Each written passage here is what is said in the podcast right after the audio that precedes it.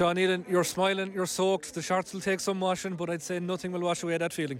No, the, oh, just unreal. Like at the start of the year, we, we mentioned All Ireland. Paul mentioned it, and we thought we thought maybe he's a bit nuts, but uh, just just some feeling like there was lads putting their bodies on the line just just to get get over the line there. Just unreal feeling. Yeah, it took a while to settle into the game, but once you did, you controlled it. Yeah, I think we got three points down, and we, I think we were level by half time or a point down, and.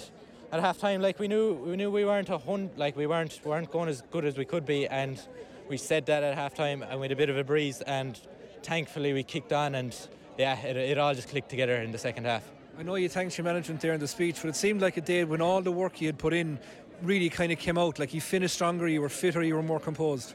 Oh, definitely the fitness there. Like you could see, first half it was a tight kind of physical game.